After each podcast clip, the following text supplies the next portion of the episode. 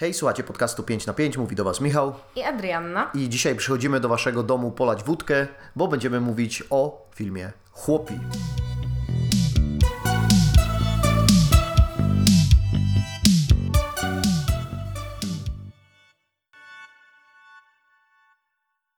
Zanim zaczniemy o chłopach, to chciałem powiedzieć i mam naprawdę serdeczną nadzieję, że to nie jest podciągane jako wykorzystywanie tragedii, bo tu wydaje mi się, że to jest jednak bardziej osobiste.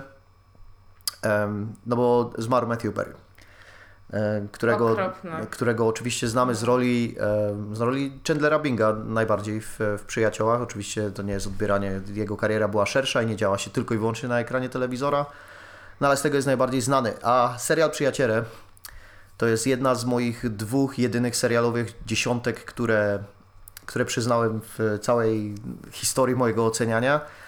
I pomimo, że prawdopodobnie teraz jako ktoś, kto jakby bardziej zapoznając się z tym, co jest dostępne w serialach, to pewnie tej dziesiątki bym nie przyznał znowu, ale no, nie mam zamiaru jej zmieniać i myślę, że ona pozostanie jako taki symbol tego, czym serial Przyjaciele był dla mnie, bo mojej seans pierwszy i w całości zgrał się z tym, jak zaczynałem studia i mieszkałem pierwsze tylko parę miesięcy w akademiku.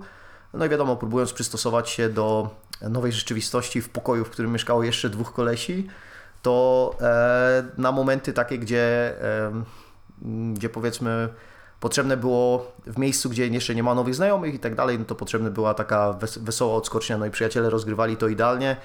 E, to był pierwszy taki serial, który był zbingowany strasznie i mimo, oczywiście, że wiedziałem, że o nim, że istnieje, wcześniej widziałem prawdopodobnie odcinki z tym znanym polskim lektorem, który dostarczał te żarty, które potem rozumiałem inaczej po angielsku, no to Przyjaciół oglądałem regularnie i zmasakrowałem i Matthew Perry, pewnie jak u dziewięćdziesiąt procent innych osób, jako Chandler, no był ulubioną postacią, nie? Był tym, był tym miejscem, gdzie, gdzie każdy się zatrzymywał i mówił, o to jestem ja, mimo że tak naprawdę nikt nie był, nie był Chandlerem, bo nikt nie miał pisanych takich dobrych tekstów, do których Matthew Perry też sam się dokładał, bo był jednym z tych ludzi, którzy byli, jedynym z tych ludzi, którzy był dopuszczany do pokoju scenarzystów Przyjaciół. No i niestety jak niedobry przyjaciel, później trochę zostawiłem temat Matthew Perry'ego, mimo że zawsze wiedziałem, że jego problemy, byłem świadomy tego, że jego problemy istniały, no ale nie, nie zdążyłem nawet dotrzeć do jego biografii, która ukazała się ile, parę lat temu? Nie pamiętam ile lat temu. Ale, ale jakoś w zeszłym roku czy coś takiego. I No i Matthew Perry w pewnym momencie do, do, dostajemy szokującą informację, że nie żyje. Nie, nie był w jakimś e, zaawansowanym wieku, miał pięćdziesiąt cztery lata i zdałem sobie sprawę, że sporo jakby ludzi, z którymi już byłem zaangażowany kulturowo i popkulturowo, e, zdążyło podchodzić, ale to jest taka pierwsza śmierć, która mnie strasznie mocno trafiła, bo była, pojawiła się z rzeczy, którą absolutnie uwielbiam i uwielbiałem wcześniej. I z postacią, która po prostu przemawiała do mnie, bo zdążyłem się z nią mocno związać przez, przez dziesięć sezonów, ale trochę jak przyjaciele, którzy nie gadali ze sobą, znaczy gadają ze sobą, ale dopiero zebrali się razem w sumie w jednym miejscu, jak mieli ten reunion, którego też nie obejrzałem. A ja obejrzałam. To, no to po prostu go, go zostawiłem na trochę, ale, ale miałem taki moment, że wszystkie rzeczy, które zaczęły wypływać na social media, jakieś klipy z Chandlerem, jakieś klipy z Matthew Perrym, który opowiadał tego, jak, z czego chce być znany, w ogóle takie historie związane z nim i z tym, jak jego, jego życie wyglądało, no, no, no to po prostu uświadomiłem sobie, jak to mnie ciekło i po prostu z jednego klipu przechodziłem do, do drugi coraz, coraz smutniejszy i smutniejszy, bo, bo pierwszy raz zdałem sobie sprawę, jak mocno to, to we mnie trafiło i e, No, jakby wiadomo, że postać Chandlera znana przede wszystkim z tego, że, że żarty, ale mam wrażenie, że to, co Matthew Perry dołożył do niej najmocniej, to jest to, że pod spodem były duże, duże miejsca na, na wrażliwość i na to, że zasłaniał się tym poczuciem humoru przed tym, żeby go po prostu nie zranić i to myślę, że była moc tej gry aktorskiej, że to cały czas przechodziło, że nie był tylko dupkiem, który sprzedawał sarkastyczne teksty, tylko wiedzieliśmy, Skąd, skąd one się brały. Także e, bardzo smutna wiadomość, e, dosyć mocno, dosyć mocno mnie, to, e, mnie to trafiło e, i wiadomo, że to był człowiek, który wyszedł z pewnych problemów, zaczął, zaczął pomagać innym ludziom i mam nadzieję, że e, jakaś tego, taka jego legenda nie zatrzyma się tylko i wyłącznie na, e, na przyjaciołach. Tak, no dla mnie to też była oczywiście ulubiona postać w serialu Przyjaciele, który ja oglądałam. Najpierw dlatego, żeby uczyć się angielskiego, bo mm-hmm. moja nauczycielka w liceum była wielką fanką Przyjaciół i potrafiła zawsze znaleźć dobrą okazję, żeby sprzedać jakiś odcinek. No, no i tak gdzieś tam poznałam ten serial, który zrewatchowałam już chyba z pięć razy, bo jest dla mnie bardzo, bardzo komfort serialem. No a postać Chandlera, no to jest po prostu crush, nie? I ja też jakby obserwowałam w życiu i nadal obserwuję na jakichś Facebookach i Instagramach profile w stylu Chandler sarkazm, gdzie wyskakował mhm. mi Matthew Perry codziennie ze swoimi tekstami, które jakby podsumowują też to, o czym mówiłeś, nie? W sensie słynne I make jokes when I'm uncomfortable, tak. Czy jakby, no, że nie mogę dać ci rady, but can I satisfy you with a sarcastic comment? Mhm.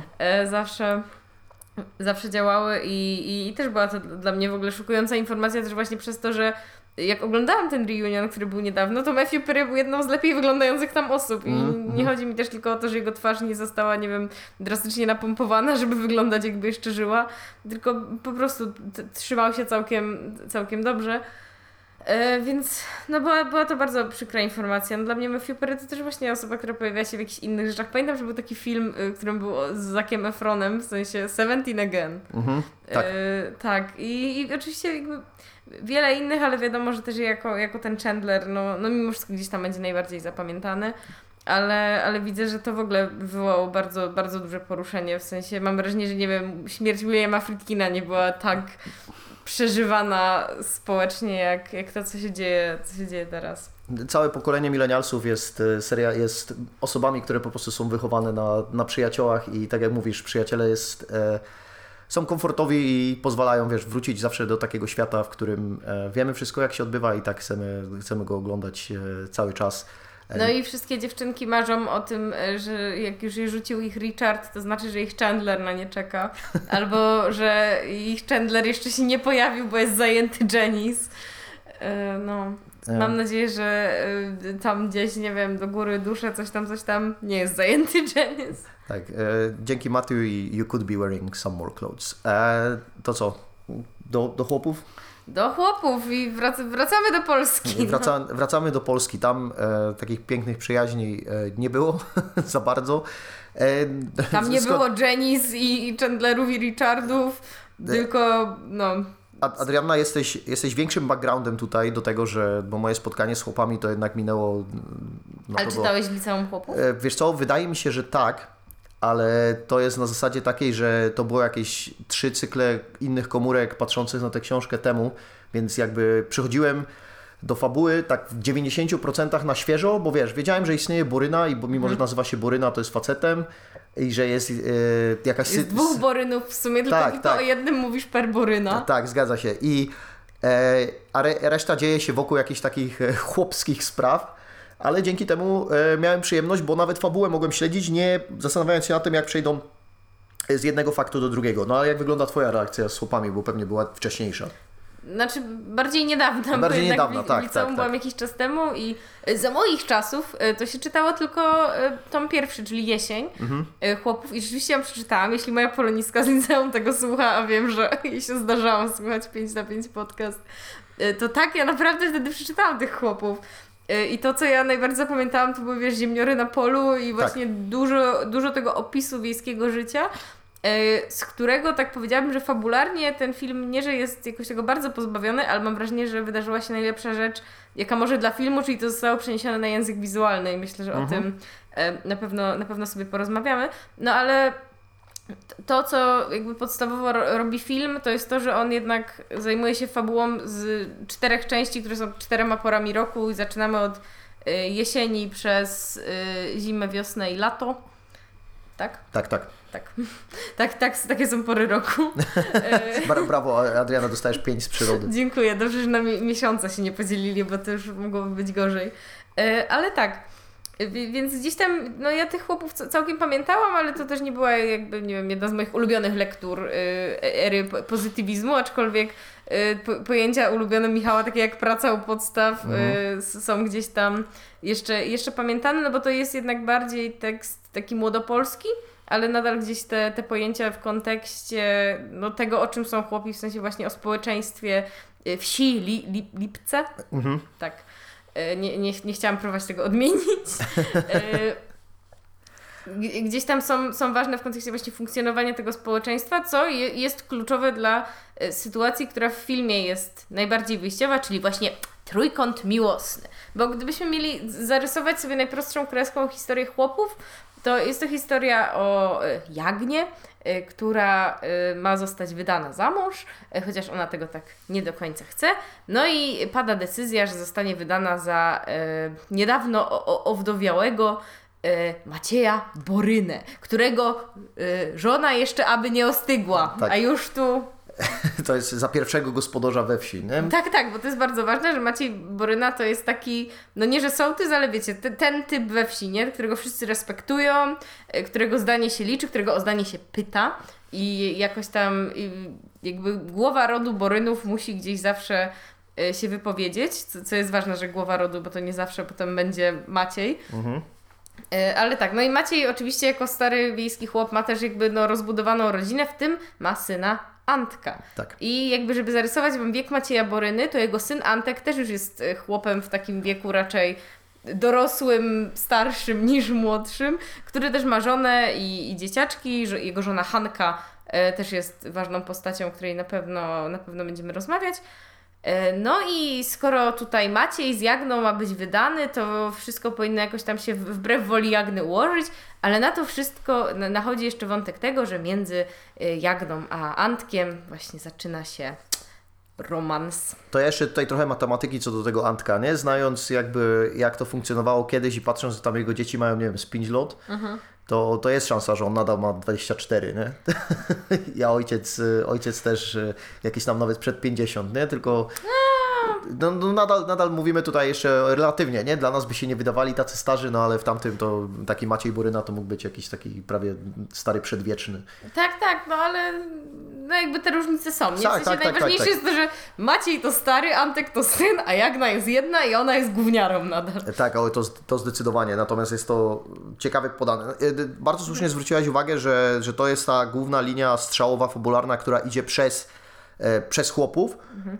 Bo film na całe, na całe szczęście zdecydował się na zabieg, ej, adaptujemy, więc powycinamy to, co jest nam niepotrzebne, no bo robimy film. Czyli najlepsza forma adaptacji i właśnie wykorzystał tę oś fabularną, jako żeby opowiedzieć wszystko, a resztę, resztę zepchnął do trochę takiego e, tła, zarówno wizualnego, jak powiedziałaś, jak, jak, jak i dziejącego się fabularnie, ale w takich, wiesz, mikro zdaniach i mikrosytuacjach, które odbywają się pomiędzy postaciami. Tak, ja też myślę, że to, co, co właśnie moim zdaniem najlepiej wyszło jakby w tym adaptowaniu chłopów na język filmu, a co jest szczególnie ważne na język animacji malarskiej mhm.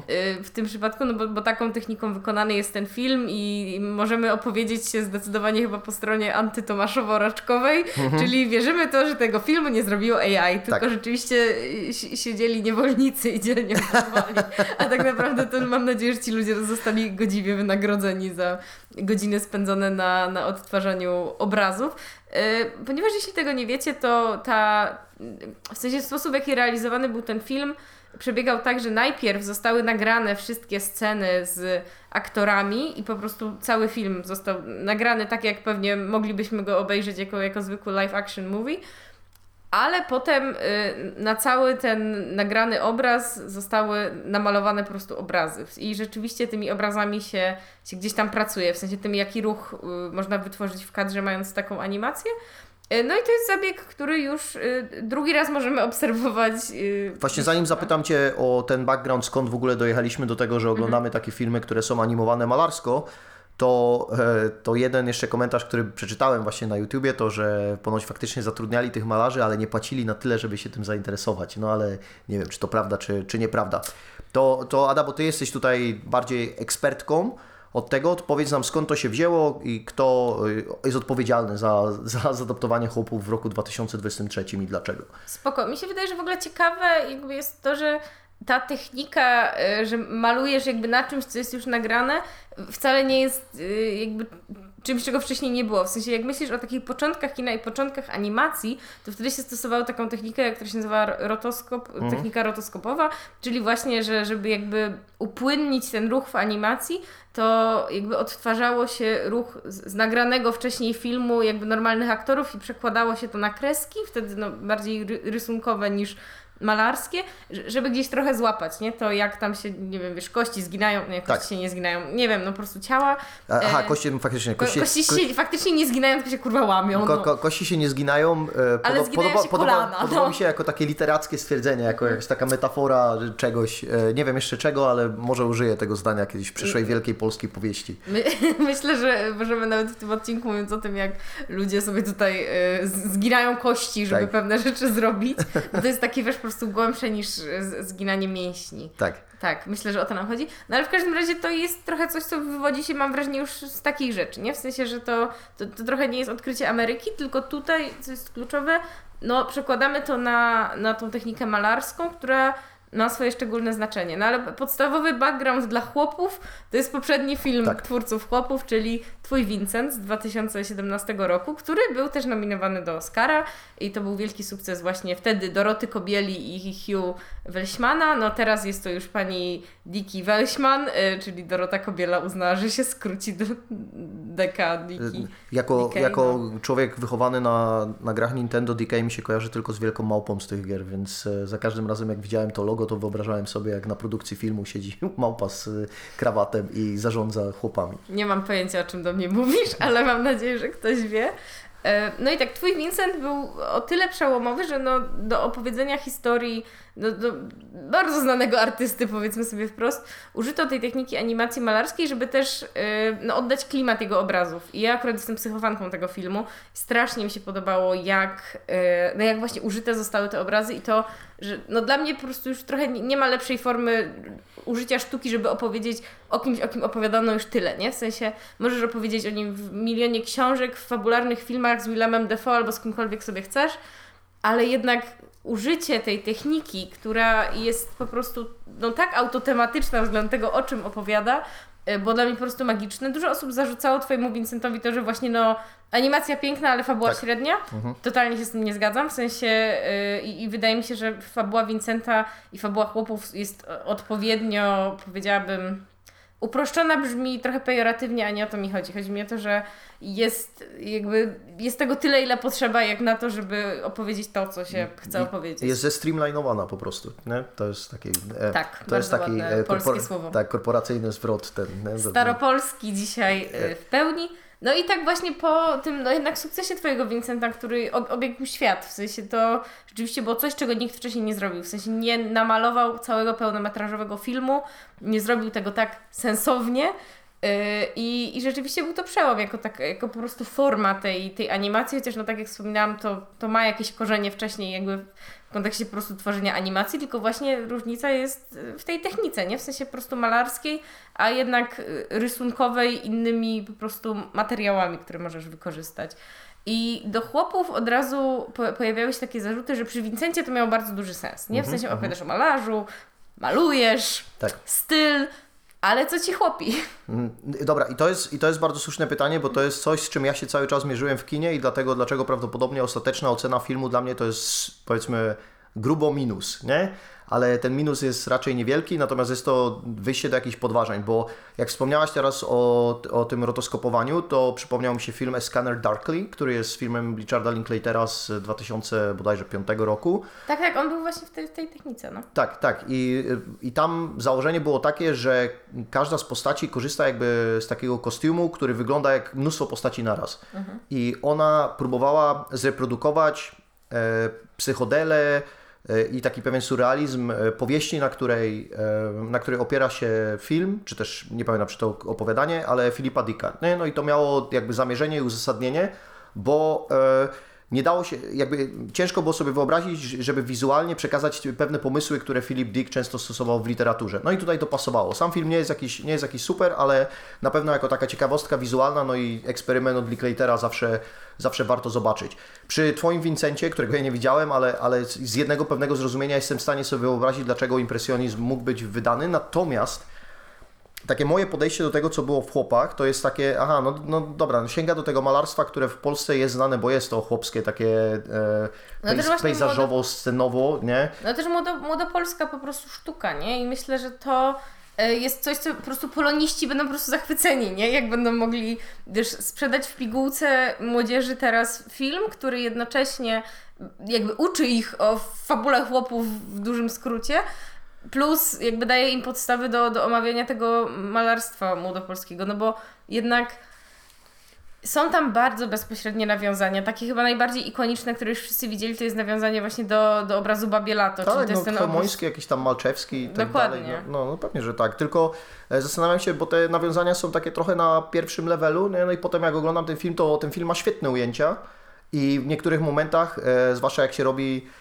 tak powiedziałbym, dosyć ekstremalnie jej odpływa, e, jeśli chodzi o rozsądek przede wszystkim, to, to wygląda super, tylko zastanawiałem się, czy to jest ten niezbędny moment, czy na przykład byłby fajniejszy, jakby malarstwo zostało użyte do podkreślenia pewnych elementów, no bo, bo dla mnie zabieg typu hej, narysujemy Babie Lato, namalujemy Babie Lato w postaci chłopów, no, no to, to, jest, to, to nie jest wyjście poza pierwszy pomysł, nie? Który mógł być na rozegranie tej sceny, więc po prostu ta pewna głębokość tego równa się temu, jak przekładają fabułę na, na film też, nie? Co z jednej strony dla mnie jest dobrym pomysłem, ale nie wiem, czy wizualnie jest dla mnie takim y, ultra na plus plus. Wydaje mi się, że to może być taką trochę gratką, wiesz, właśnie dla ludzi bardzo zafascynowanych gdzieś malarstwem. Mhm. Też y, ja jakiś czas temu miałam okazję dyskutować w kinie z, z widzami o... Y, Portrecie kobiety w ogniu Célestin Celeste, mm-hmm. który też jest filmem bar- bardzo malarskim. W sensie tam tak. w ogóle sztuka jakby się przenika na, na wielu poziomach, nie? W sensie i właśnie taka wizualna, i muzyka, i bardzo ciekawie można było rozkodować po prostu pewne nawiązania i też y,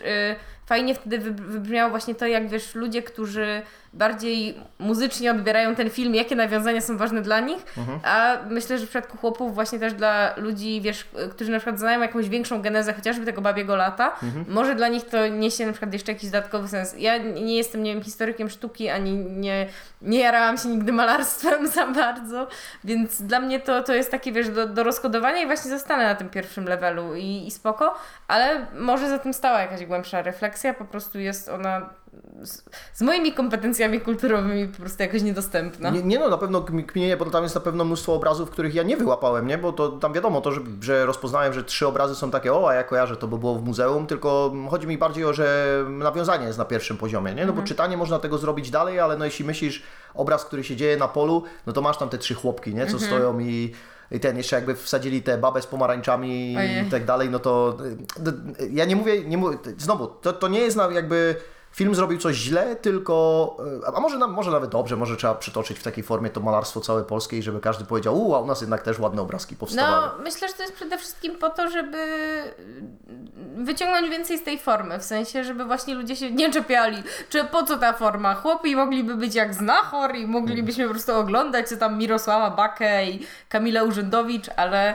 Ale nie, i myślę, że to jest nadal, yy, wiesz, bardzo ciekawe, żeby coś zrobić więcej, nie? Z, z, z tym, no jakby już dosyć ob, obeznanym tekstem, mhm.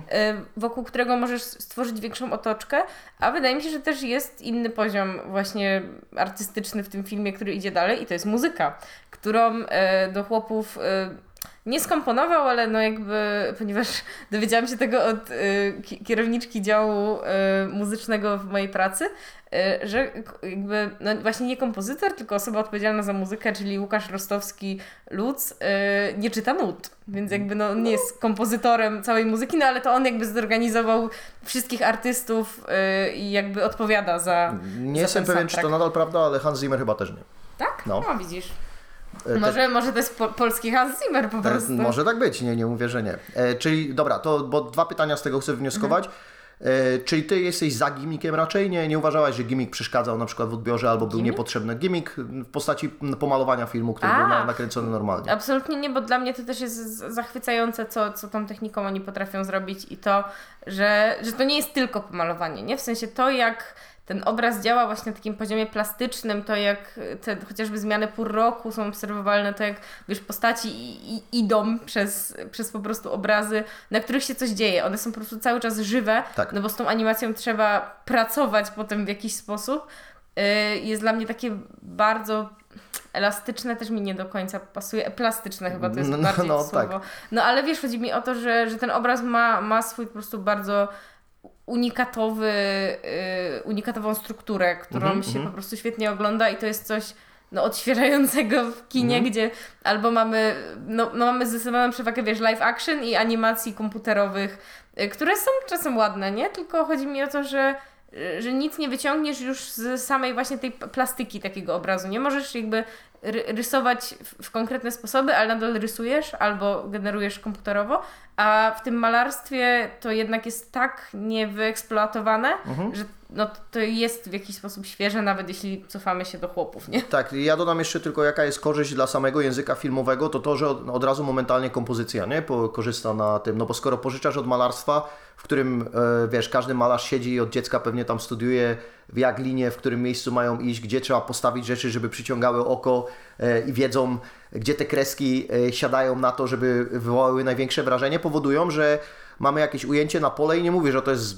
ujęcie z pola, które nic nie, nie robi, tylko jak John Ford tłumaczył Stevenowi Spielbergowi, mm. jak horyzont nisko to ciekawie, to, a jak wysoko to ciekawie, a jak jest po środku to jest w kurwę nudne. Nie? Więc, e, więc tutaj też tak było, że ja na przykład cały czas mam wbity taki obraz, że stoi zimą czterech tych facetów w takich czapkach pod jakimś takim daszkiem i dookoła nich jest ten śnieg i mówię, to jest bardzo fajne, bo tam te wszystkie jakby linie działania e, gdzieś się ze sobą splatają. No i mówię, no i w tym momencie części, część roboty operatora jest o tyle uproszczona, że ma po prostu odwzorować to, co już istnieje, czyli dostaje ładny, ładny kadr i jest mu powiedziane, e, proszę go teraz zrobić tak, żeby wyglądało podobnie na ekranie. No dla operatora tak, nie? Potem już jakby dużo jest po stronie no właśnie malarzy, tak, nie? Którzy tak. nad, nad tym siedzą i, i pracują na przykład nad tym, żeby żeby coś się działo, nie? Żeby w polu to zboże hulało, żeby tak. niebo z- zmieniało po prostu świetlne akcenty mhm. I, i to też jest robota, którą ja no nie tylko bardzo doceniam, jakby na zasadzie szanuję, że ktoś zrobił tyle tak, roboty, tak, tylko tak, właśnie tak. też na tym, że, że naprawdę mi się podoba ten efekt wizualny, który z tego wychodzi. Tak, była to robota warta. Ja natomiast jeśli chodzi o strefę muzyczną, to ja przyszedłem do filmu już trochę źle nastawiony, bo się nasłuchałem tam gigantycznych komplementów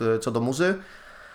I muszę trochę powiedzieć, że jest taki syndrom w tym filmie, że jak są takie, wiesz, starodawne piosenki śpiewane przez kobiety i ktoś do nich podłoży taki trochę tłustszy beat i zrobi z tego, wiesz, takie trochę współczesne, to wiara już tam się, te spodnie już spadają, już trochę schodzą, nie? Więc e, ja nie jestem wielkim fanem i ta muza mi się podoba, ale, ale nie uważam, żeby była jakaś skandalicznie wyrywająca z papci. A, to ja tutaj też jestem, ogólnie jak już mogliście się domyślić, ja, ja bardzo... doceniam ten film. Oceniłam go co prawda niżej niż film Twój Vincent, ale Vincentowi dałam dziewiątkę, bo, bo bardzo jestem w nim zakochana.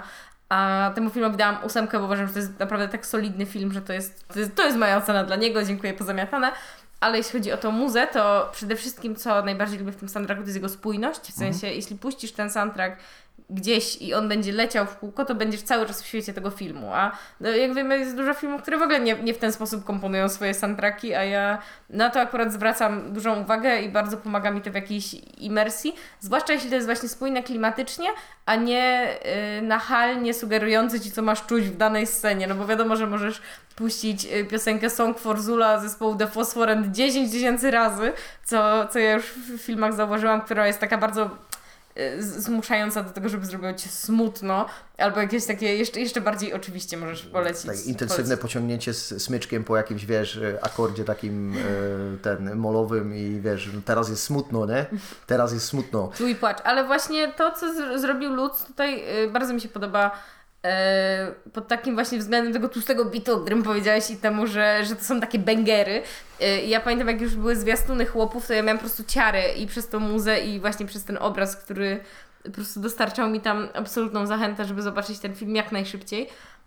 Bo uważam, że to, to też jest jakiś krok naprzód, nie? W sensie to, że on mógłby odtworzyć tylko jakieś tam wsiurskie piosenki i nie zrobić z nimi nic, mhm. pewnie też by działało, nie? W sensie nadal było, pewnie powstałby z tego spoko, spójny soundtrack yy, pasujący do filmu, ale dla mnie też przez to, że właśnie no, idziemy gdzieś dalej z tą, z tą techniką nadal taką nie, niewyeksploatowaną, jak mówiłam, i to dodajemy tutaj coś jeszcze, nie? W sensie ta warstwa muzyczna to jest coś, czego na przykład Vincent w takim stopniu nie miał, nie? Mhm, że to mhm. nie było coś tak... autorskiego. Ja nie mówię, że to jest wiesz, jakieś przełomowe i to teraz zmieni historię no, soundtracków filmowych, jasne. Tylko właśnie jest moim zdaniem bardzo dobrze dobrane do tego filmu, który też jakby rozkładając akcenty fabularnie w pewnych miejscach, no t- trochę nie wiem, czy na tyle zmienia wydźwięk historii, ale stawia jakieś akcenty w trochę innych miejscach.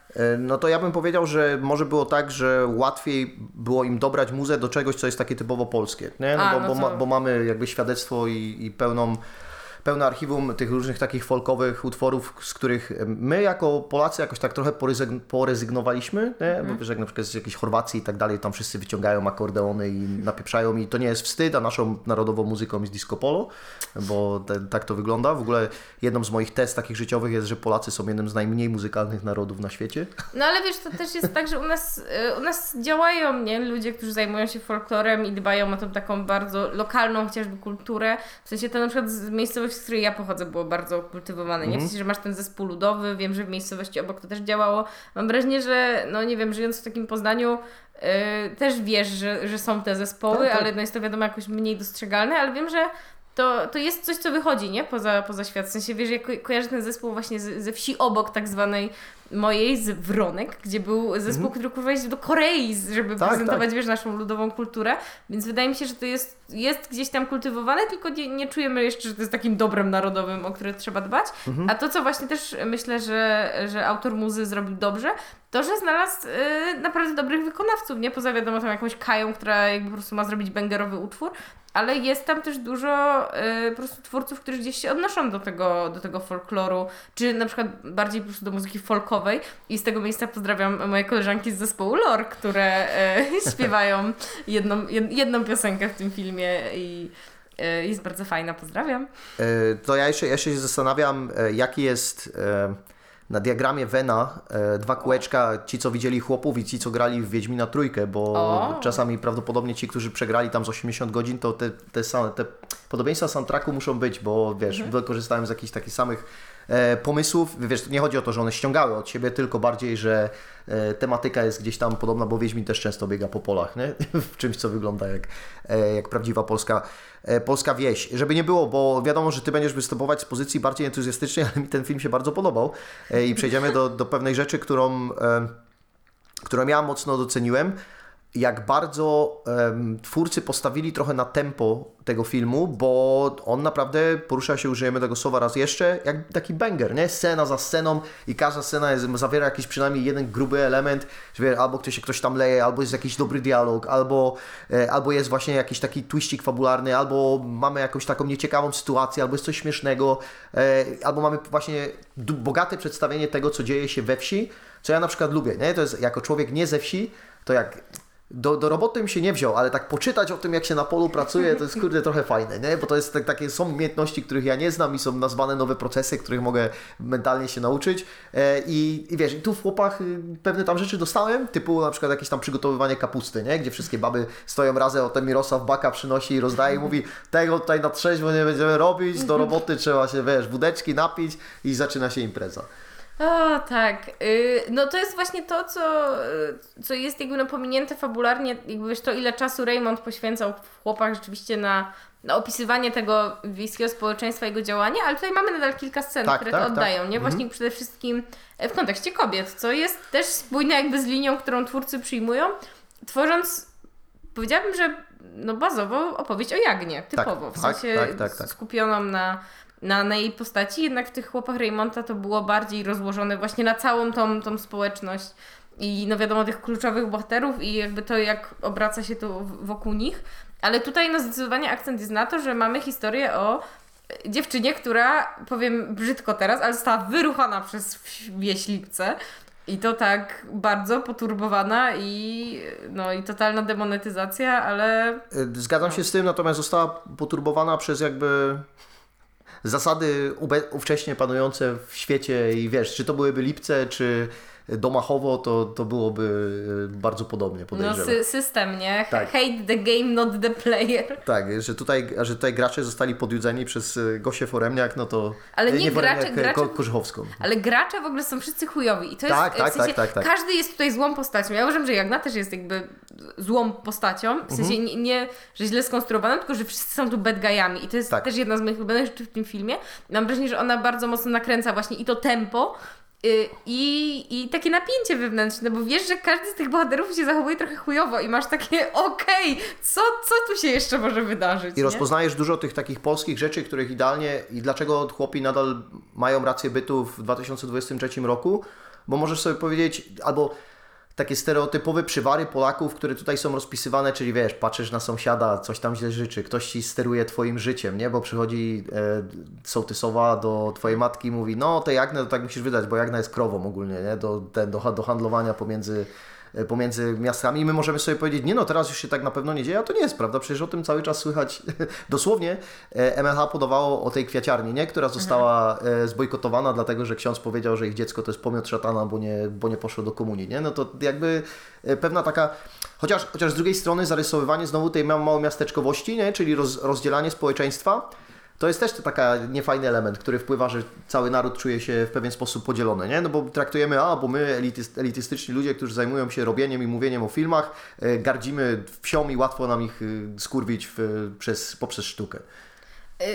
No tak, bo, bo jednak jest ten system skonstruowany bardzo opresyjnie, jak to byśmy sobie teraz nazwali w dwudziestym pierwszym wieku, będąc generacją Z, bardzo woke, oczywiście mówię tylko o sobie, bo Michał jest stary. Tak, ja powstałem wtedy, kiedy Reymont kończył pisać Chłopów, tak. To nie. to nie, no to żart. To żart, no ale, ale już się przestraszyłam przez chwilę. Jak stary jest Michał, tak naprawdę nie aż tak. No nie wszyscy to wiedzą, jak wiesz. Mógłbyś być takim, nie wiem, stuletnim dziadem tak, tak. siedzącym tutaj. Ale no tak, bo, bo system jest skonstruowany tak, że chodzi, jest to już trochę kapitalistyczne, bo zawsze chodzi o ziemię. Tak. Co prawda wtedy kapitalizm jeszcze się nie miał tak dobrze i to nawet nie był on. Ale, ale jest coś takiego, że no tutaj podstawowa waluta to jest właśnie parę krów i ary ziemi albo hektary i dobre pole to od tej strony, gdzie tam ładnie rośnie. Tak. No bo to jest ten kapitał, który posiada no, no, właśnie ten, rodzina Borynów. Ale, to, ale twoim kapitałem albo kapitałem, który możesz się wymieniać, są też piękne córki, nie? No tak, A, no bo... Albo mniej piękne córki. No ale jak masz piękną córkę, no ale właśnie, nie? Że jakby jest potrzeba posiadania i bardzo bezpośrednio wydaje mi się, że jest właśnie to pokazane, że no, że właśnie piękna córka to jest pole, nie? W sensie to nie jest człowiek, tylko to jest po prostu coś, a nie ktoś. Albo, albo robisz takie, wiesz, wykresiki, równania zestawiasz, nie? sześć morg pola jest warte Jagny, ale w sumie tak lepiej dziewięć, bo sześć to wydaliśmy za... Ale to... ile wydać, ale Jagnie zapisać potem mm, nie wolno, bo co ona z tym zrobi? Głupia, ona tam nie wie, jak się pracuje na polu. Ona ona sobie tam tylko wycinanki umie robić, nie? Tak, bo, no, no bo Jagna w ogóle... pokazana jest w ten sposób, że ona wyjściowo w ogóle nie jest zainteresowana takimi rzeczami jak jakieś tam małżeństwo, jej tam jest dobrze w domu z mamusią, ona sobie właśnie ro- może robić takie ładne wycinanki yy, i ogólnie to fa- fajna dziewczyna, ale ma już złą renomę, bo ma renomę, że jest yy, jakby to powiedzieć... Puszczalska. No to w sensie tak, ja nie mówię, to nie jest słowo, którego ja bym użył, tylko to jest takie, taka plota idzie pod, od tych wszystkich bab ze wsi, nie? Bo, to, bo niestety inaczej, one są... propagatorkami, zresztą zwłaszcza starsze pokolenie, nie? Tutaj mhm. też trochę taki ageism, nie? Że one stoją i tam wszystkie ręce mają, trzymają na biodrach, wiesz, w taki znany sposób. Pokazuje Adzie teraz bardzo dobre audio e, i one między sobą tam, wiesz, podważają, a ja wiem, a ja jeszcze dodam do tej ploty, nie? Mimo że wszyscy podają i w kółko idzie nieprawda, e, ale nie zostaje to wyjaśnione. Nazywając to znowu z dwudziestego pierwszego wieku, one robią straszny slut shaming. Tak, tak. Mimo że nie wiadomo, czy on jest, nawet jakby nie był, nawet jakby był uzasadniony faktami, w sensie nie? To, to... Nie, nie, wydaje mi się, że nie wiemy, nie? W nie sensie wiemy, nie my, wiemy. My widzimy tą Jagnę, którą to wszystko nie obchodzi i nie wiemy o tym, czy ona robiła tam tych dziesięciu typa wcześniej, ale wszyscy tak po prostu o niej mówią, co też może być po prostu absolutnie wymyślonym mitem. I tylko jedyne, co potem ma, może nam jakby sugerować, że to jest prawda, to to jest właśnie jej romans z Antkiem, który no, jest, jest intensywny i jakby nikt go nie ukrywa. I też to w kontekście tej relacji z Antkiem, co akurat mi się bardzo podoba, no jest pokazane, że tam rzeczywiście jest jakieś uczucie, ale że ono jest, i teraz znowu dwudziesty pierwszy wiek, bardzo toksyczne. Mhm. No, myślę, że Antek tam po prostu głowa... No, Antek sam jest toksyczny. Głowa mu puszcza, no ale on przede wszystkim jest człowiekiem z rodziną, nie? I ona tu jest chyba leży... leży taka największa, nazwijmy to, wina Jagny, że ona idzie, brnie w to, nie? No, potem próbuje się to tłumaczyć, no bo Antek mnie omamił, nie? No, masz, to, to... masz głowę, nie? To, to, jest, to jest taki, to jest jedyna taka wymówka, która mi się dosyć mocno nie podobała. No tak, bo Jagna jednocześnie chce być taka właśnie, wiesz, bardziej niezależna i nie podoba jej się, że ona tam jest wydawana za chłopa ten, po czym jakby mówi, nie, nie, bo mnie omamił. No babo, sama żeś wlazła tego siana trochę, nie? W sensie ja też nie chcę brzmieć tutaj jak slut shamerka, tylko ja uważam, że no to był wybór i to był jeden z wyborów, który sprawia, że Jagna też jest postacią złą, no bo, no bo nie, nie zachowuje się aby tak, jakby to powiedzieć, z czystym sumieniem.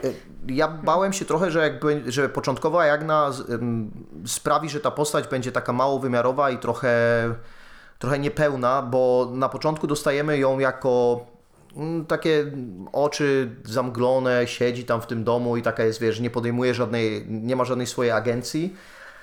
I, i w związku z tym będzie tak ciągnięta przez ten film, nie? Ale, ale nie do końca tak jest, bo ona w granicach tego, gdzie ona może zareagować i podjąć jakieś decyzje, to je podejmuje, nie? A to, że ona tam musi wyjść za Borynę i trochę się z tym nie zgadza, a trochę się nie zgadza, to to nie jest tak, że ona mogła podważyć cały system, bo jak to zrobiła innym swoim zachowaniem, no to, to po prostu wypierdolili z tej wsi, nie? Więc to też jest e, też damned if you do, damned if you don't. Wypierdolenie z wsi jest w ogóle tak straszną sceną, w sensie ten, tak. ten finał po prostu jest tak brutalny i okropny, że no mógłby mi się śnić po nocach. Już, już tego nie robi, bo już trochę minęło, ale naprawdę, no ale w, w każdym razie właśnie to jest jakby to, że każda postać jest zła, nie? W sensie Boryna stary niby tam na początku właśnie próbuje się tam bez tej Jagny jakoś tam zachować, że a on tam ją w sumie to chce jakoś... Yy, do siebie przychylnie nastawić, mhm. ale no jednak nadal po prostu chce ją mieć też trochę w posiadaniu i jako będzie chciał się teraz wyruchać, to tak zrobi, no bo jest chłopem i nieważne co tam to nam miałczy. No i, i trochę może Antek robi to samo, nie? W sensie, tak, bo to, tak, że on ma rodzinę, to mam wrażenie, że tych ludzi w ogóle, wiesz, nie obchodzi, nie? W sensie nikt nie hejtuje Antka, że zdradza żonę, wszyscy hejtują Jagnę, że się puszcza. No, no i wszyscy, bo wszyscy są takie, nie no, no wiadomo, nie? Jak chodzi o Jagnę, no to każdy by poleciał, nie? I każda wie, że każdy mąż w każdy, z każdej wsi jakby tylko miał okazję, to by szedł. Nawet ten chłopaczek, co tam księdzem ma być, to by poszedł, ale to nie byłaby jego wina, bo to Jagna go omamiła. Tak, i tutaj od razu bym chciał wylać... Wiadro, wiadro pomyj. Tak, właśnie to jest najlepsze, że chcę użyć wiadra pomyj jako metaforę, a chodzi mi o pozytywną rzecz, więc powiedzmy coś innego. Polej wódki. O. E, e, Kamila Urzędowicz tutaj robi naprawdę grubą robotę. Ja, ja oczywiście ignorant polskiego kina, nigdy w życiu jej wcześniej w niczym nie widziałem. E, I po pierwsze absolutny szacunek do e, ludzi, którzy prowadzili casting do filmu, bo e, znaleźli skrajnie piękną dziewczynę, która i tak ma energię ze wsi i nie wydaje się jakby nie mogła tam leżeć.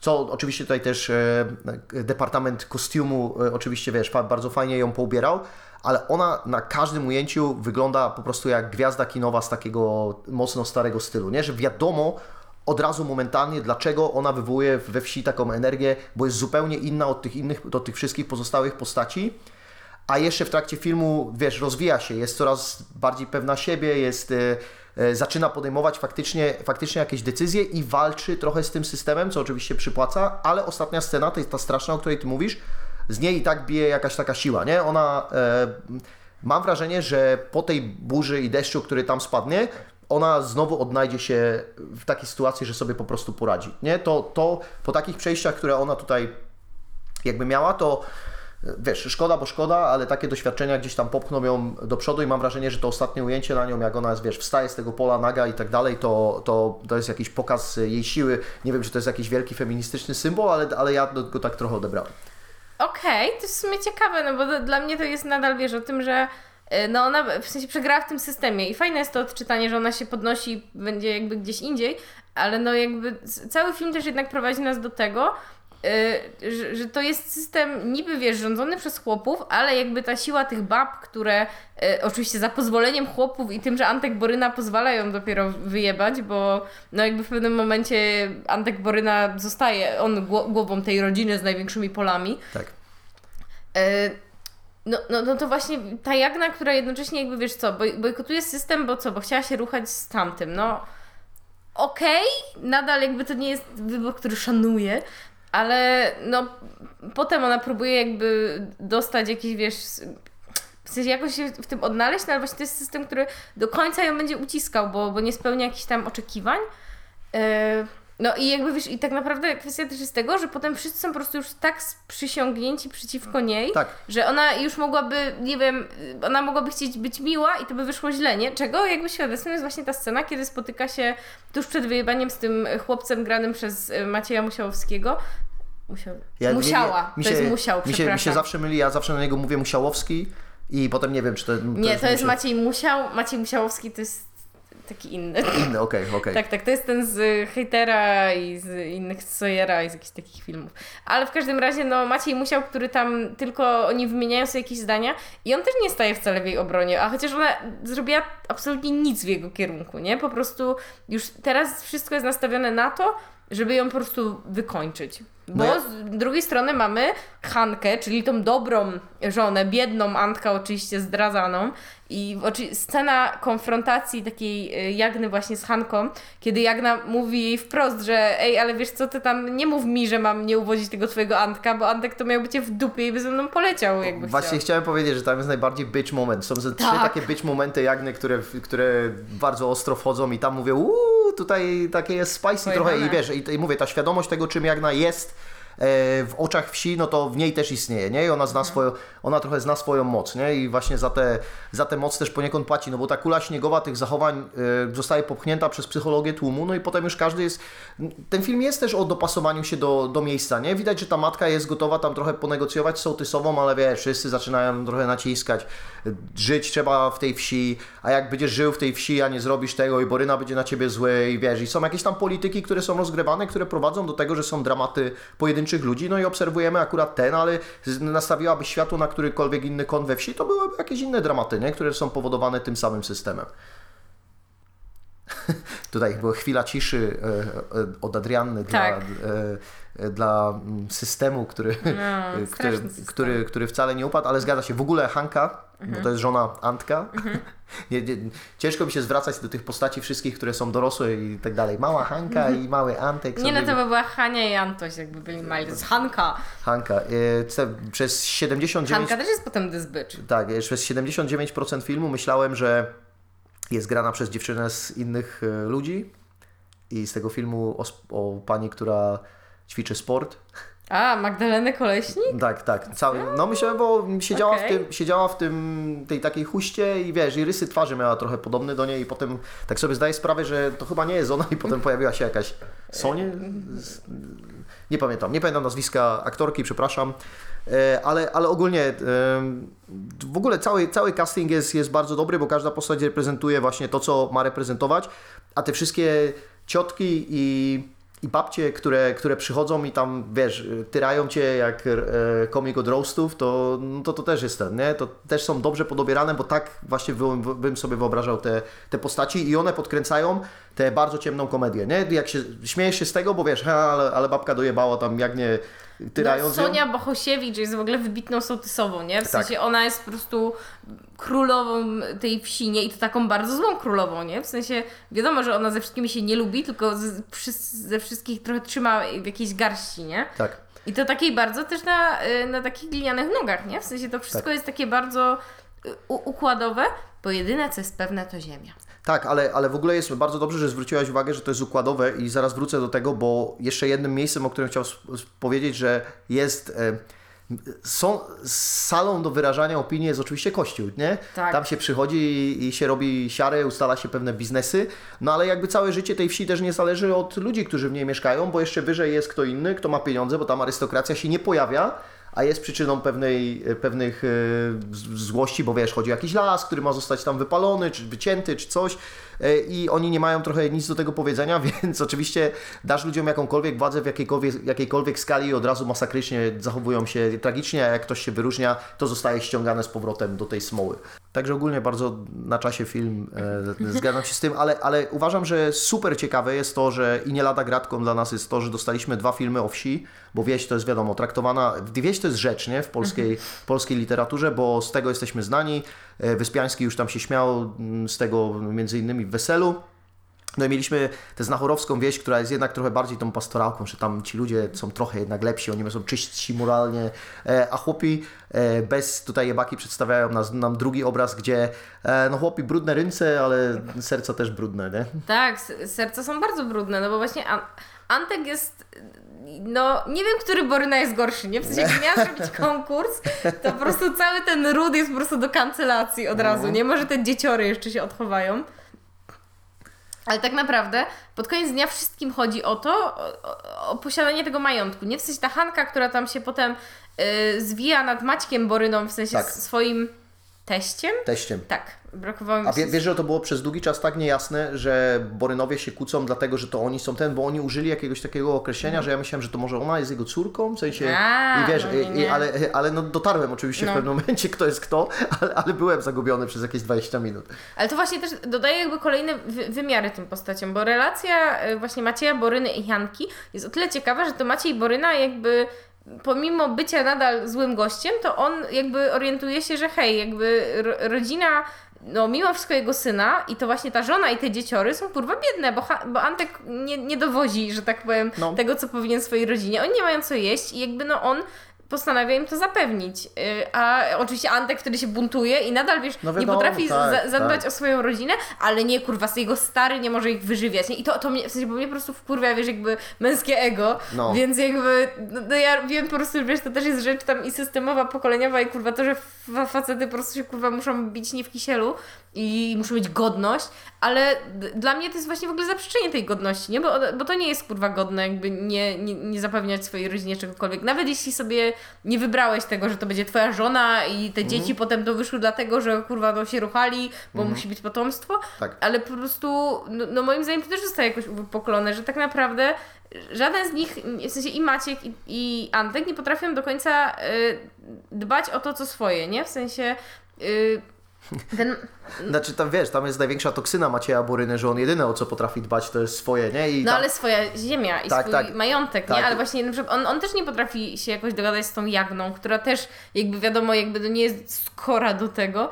Ale chodzi mi o to, że wiesz, Antek totalnie zaniedbuje swoją rodzinę i jest w ogóle największym tak, chujem. Tak. Maciej Boryna po prostu myśli, że jak tupnie nogą, to będzie i Jagna temu zaprzecza, więc wyrywa się jakby z tego, do czego on jest przyzwyczajony. Ale z drugiej strony właśnie, wiesz, ten Maciej jakby ma ten wymiar pod tytułem okej, okay, ale jakby zatroszczę się o tą rodzinę, która nadal jest w jakiś sposób moja, co było dla mnie akurat ciekawe, no ale potem wiadomo, że Hanka z kolei, wiesz, jedno, jednocześnie z jakiejś wdzięczności się do niego potem jakby zajmuje się nim po, po wypadku i tak dalej, ale... Yy, też jakby potem wiemy, że tak naprawdę chodzi jej o tę ziemię, bo tak, o to jest tak. też przecież beef z Jagną, nie? Pod tym Jagna, kurwa, nie będziesz miała zapisanych tych najlepszych morgów. Tak, no kolejna e, część brudnych serc chłopów to jest e, chciwość, nie? To jest o, tak. grzechy śmiertelne, które są popełniane, to jest cała gama. To co, każdy jest, każdy jest winny Praktycznie, praktycznie wszystkiemu i wiesz, Antek, Antek się wścieka tą młodą gniewnością ojca, ale ojciec jest, ja mam pięćdziesiąt lat, ale jeszcze jestem w prime, nie? Jeszcze, jeszcze nie, nie umiesz ze mną wygrać w mutce, więc no i wiesz, i, to, i mamy tego domyślną reprezentację w taki faktyczny sposób przedstawioną, nie? Literalnie, że oni się leją, nie? No, no to tak. no, większych głupot nie, nie można, bo te baby na to patrzą i mówią, no, no idioci, nie? No zwierzęta. No. Ale w ogóle to sceny właśnie takie muckowe, że tak powiem, które no, mają też bardzo duży y, potencjał jakiegoś dramatyczny i tą, tą taką moc. Y, to są jakby jedne z tych no, bardziej emocjonalnych scen, ale sceny, o których też bym chciała na pewno powiedzieć, które są super, to są sceny tańca. Mhm, I to tak, zarówno tak. scena wesela, która jest, no, wydaje mi się, że mogłaby przejść do jakiejś kolejnej ikony opowiadania o weselu w polskiej kulturze. No i na przykład scena tańca Jagny i Antka, bo to jest, wydaje mi się, scena tak kluczowa dla, dla tej ich relacji, tak. która jest taka, wiesz, dookoła wszyscy patrzą i jakoś tym pogardzają. Oni w pewnym momencie są tacy tak w tym zatraceni, że, że tylko skupiasz się na tym, co się dzieje właśnie między nimi, jakie tam szalone w ogóle fi- figury oni mogą wyczyniać.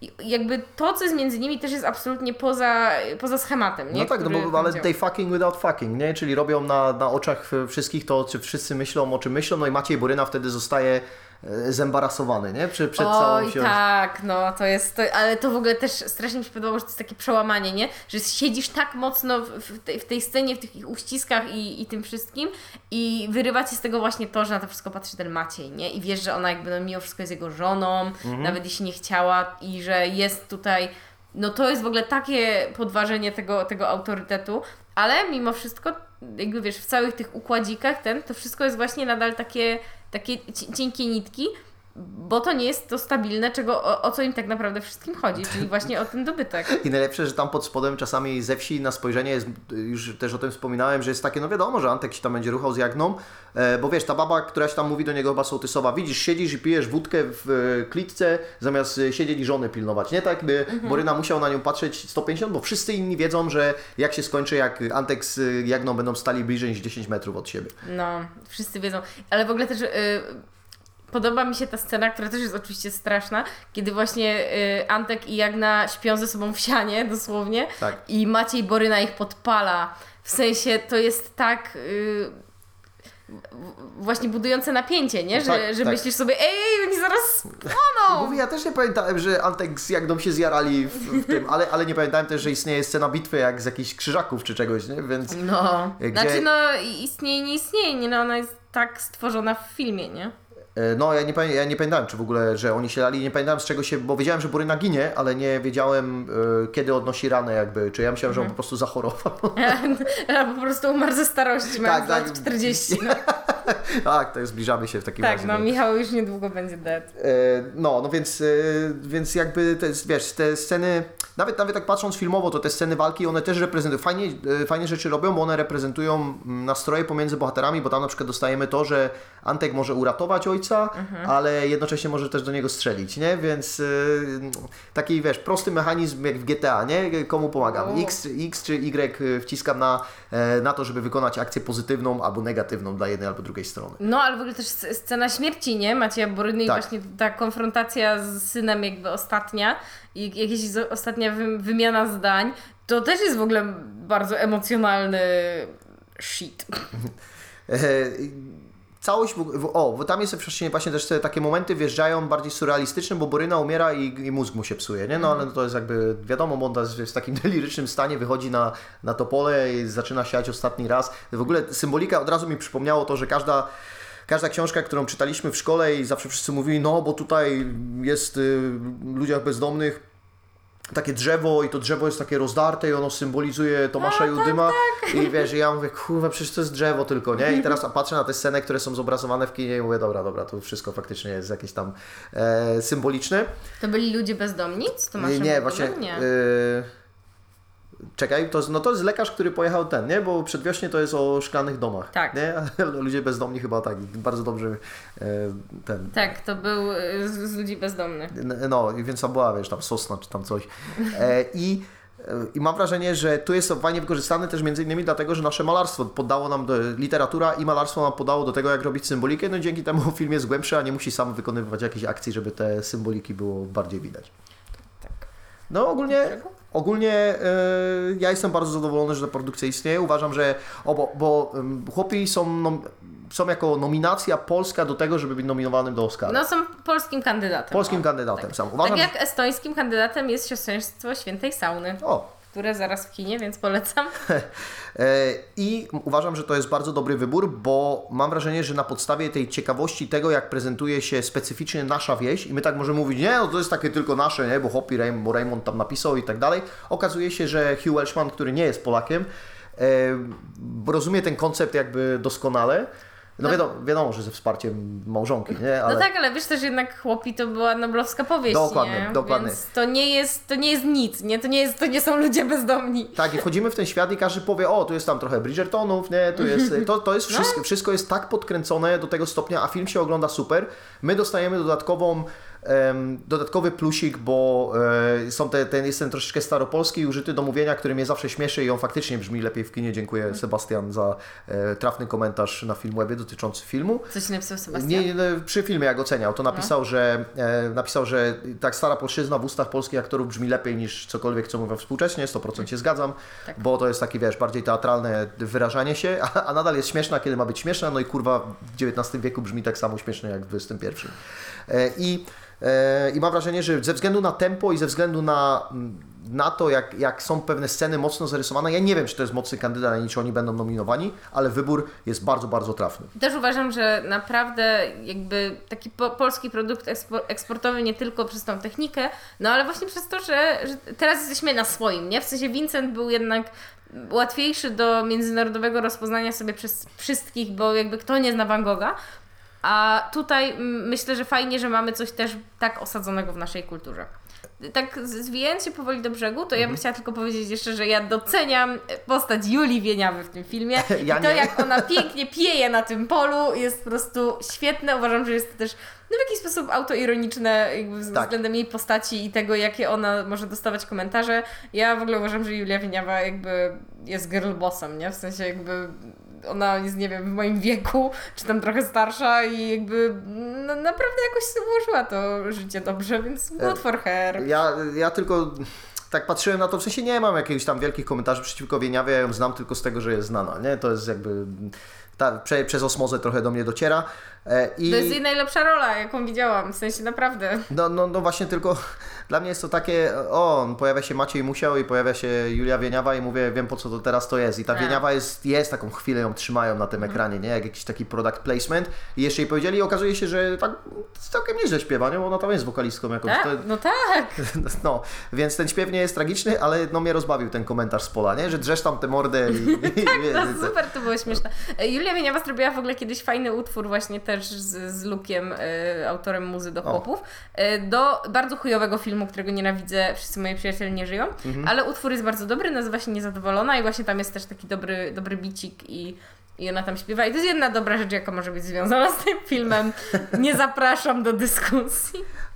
No, ogólnie polecajka jest spora, oglądajcie chłopów, jest, to jest dwie godziny, ale to nie są noce i dnie, które tam na cztery dni trzeba rozłożyć serial. I, I chyba cieszę się z tego, że jest powracanie do jakichś takich robienia adaptacji od nowa, bo, bo te adaptacje są robione trochę inaczej niż ej, puścimy wam na polskim, żebyście wiedzieli jak istnieje książka, bo ta adaptacja próbuje wnieść punkt widzenia, ma, ma rzeczy do powiedzenia i daje nam spojrzenie świeże na to, co jeszcze jest wartościowe w chłopach, nawet jeśli to nie są te same aspekty, które gdzieś tam interesowały Reymonta, który najebany siedział i pisał tę książkę. Tak, no mi się bardzo podoba takie, takie podejście, nie? W sensie, że nadal to jest film z takim osadzeniem historycznym, ale naprawdę jakby dodając coś do tego wszystkiego tak, tak. w wielu aspektach i no to już jest aktualnie e, najlepszy wynik polskiego filmu box office'owy w tym roku. Pięknie. Przebił nawet tą zieloną granicę, która no weszła bardzo mocno mhm. e, i, i też robiła, robiła bardzo dobre wyniki na początku. Ale już to, już to przebili chłopi, no i jakby ja życzę powodzenia nadal. Wiem, że na, nadal są chętni na, na dyskutowanie o tym filmie. I, I myślę, że on naprawdę z nami zostanie jako jeden z, z lepszych przykładów. Też no jakby Kamila Urzędowska bardzo zasłużona. Urzędowska czy Urzędowicz? Bo ja bym Urzędowska. Z... Aha, ja mówiłem Urzędowicz. Więc... A, to żartowałaś. No. E... Ale tak, bardzo zasłużona nagroda w Gdyni za, za jej kreację aktorską. Ja bardzo sobie życzę, żeby Hollywood spojrzał na ten film w jakikolwiek sposób, żeby ktoś to przyczaił i mówił, u, ale to wygląda i zobaczą ją i ona poduczy się angielskiego i wyjazd do, wyjazd do Hollywood, bo, bo moim zdaniem ma energię jak Asia Kulik, nie? Na, na, znaczy Asia Kulik to jest tam absolutna gwiazda, nie? No mhm. i wiesz, ale Pawlikowski też ją kręcił, ale tu tutaj jak, wiesz, cały czas kręcili w taki sposób, że ona po prostu wyglądała jak ikona, nie? A to jednak też jest... E, siła, nie tylko w jej wyglądzie, bo nie pracowała tylko wyglądem, ale w jej umiejętnościach aktorskich też. Trzymamy kciuki za karierę.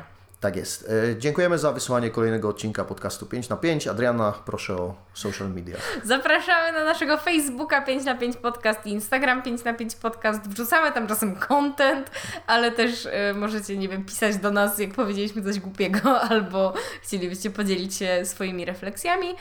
Zapraszamy też na nasz kanał na YouTube, gdzie od pewnego czasu Michał praktykuje serię, do której jakby nie, nie przyłączamy się z Martyną, bo my no, nie mieszkamy wszyscy w, nie wiem, jednym domu podcastu pięć na pięć. Nie możemy ze sobą rozmawiać codziennie, ale Michał dostarcza tam bardzo rozrywkowy content i też edukacyjny, myślę, dotyczący rozwiązywania quizów. Możesz, możesz sam się jeszcze sprzedać. No ogólnie to jest taki content, który ja na YouTubie lubię, bo tak jak mówisz, jest trochę tam wartości edukacyjnej, ale też jest troszeczkę gamingowy, ale inny niż wiesz, granie tam w te wszystkie gry, które są grane na, na ten moment. E, rozwiązuję quizy dotyczące filmów, e, codziennie pięć, co też dla mnie jest motywacją na to, żeby to robić, bo prawdopodobnie i tak bym robił co codziennie, a teraz jest po prostu dziesięć minut e, patrzenia na zgadywanie różnych filmów, do czego można się samodzielnie przyłączyć, więc e, kanał na YouTubie to jest pięć na pięć podcast. E, mamy cały miesiąc kontentu już za nami, Na razie nie planuję zwolnić, sprawia mi to dużą przyjemność, więc, więc jedziemy dalej. Tak, dajcie nam znać, czy kiedyś mamy z Martyną wystąpić gościnnie jako absolutny zero wiedzy. Ja, ja, myślę, że, ja myślę, że to jest obowiązkowe. Jak tylko A, będzie, okay. jak będziemy mieli okazję, to na pewno nagramy jakieś rzeczy. Ja Wybierze... bym chciała, ja bym była dobra, w, bo tam jest taka gra, która polega na zgadywaniu, jakie filmy w box office miały wyniki, a ja bardzo lubię numerki, więc... O, no to to jest dobre, bo tam się przyda, bo ja czasami patrzę na, na, na te podpowiedzi, które tam wypadają i mówię, nigdy nie słyszałem o tym filmie, ale co jest ciekawe, bo dowiaduję się nowych rzeczy. Tak, więc content edukacyjny mamy też, content rozrywkowy również, e, no. I to tyle. Zapraszamy na kolejny odcinek i do usłyszenia. Pa!